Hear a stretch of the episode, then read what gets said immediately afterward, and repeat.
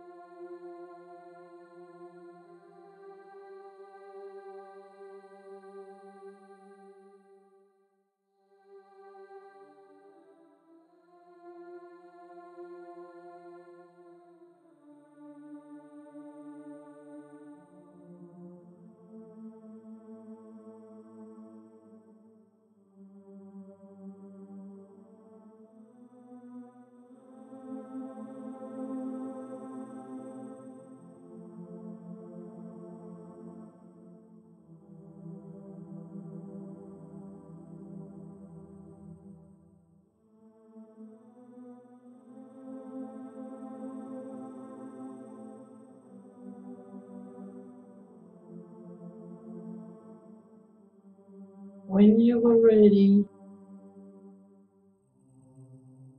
to come back, I ask now that you see that ball of light that you are. See that light now become smaller and smaller. And now see it, bring it gently back to your heart center, reducing it slowly.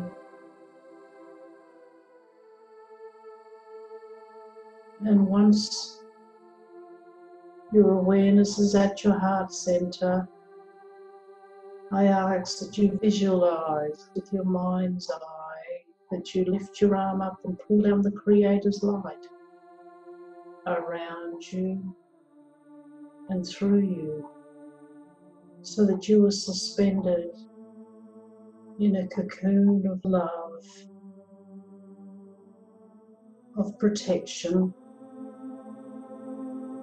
where you are joined above your head to the Creator and below your feet to Mother Earth. And let us give thanks to the Creator for all the love and the support that you have always around you. And when you're ready, come back and open your eyes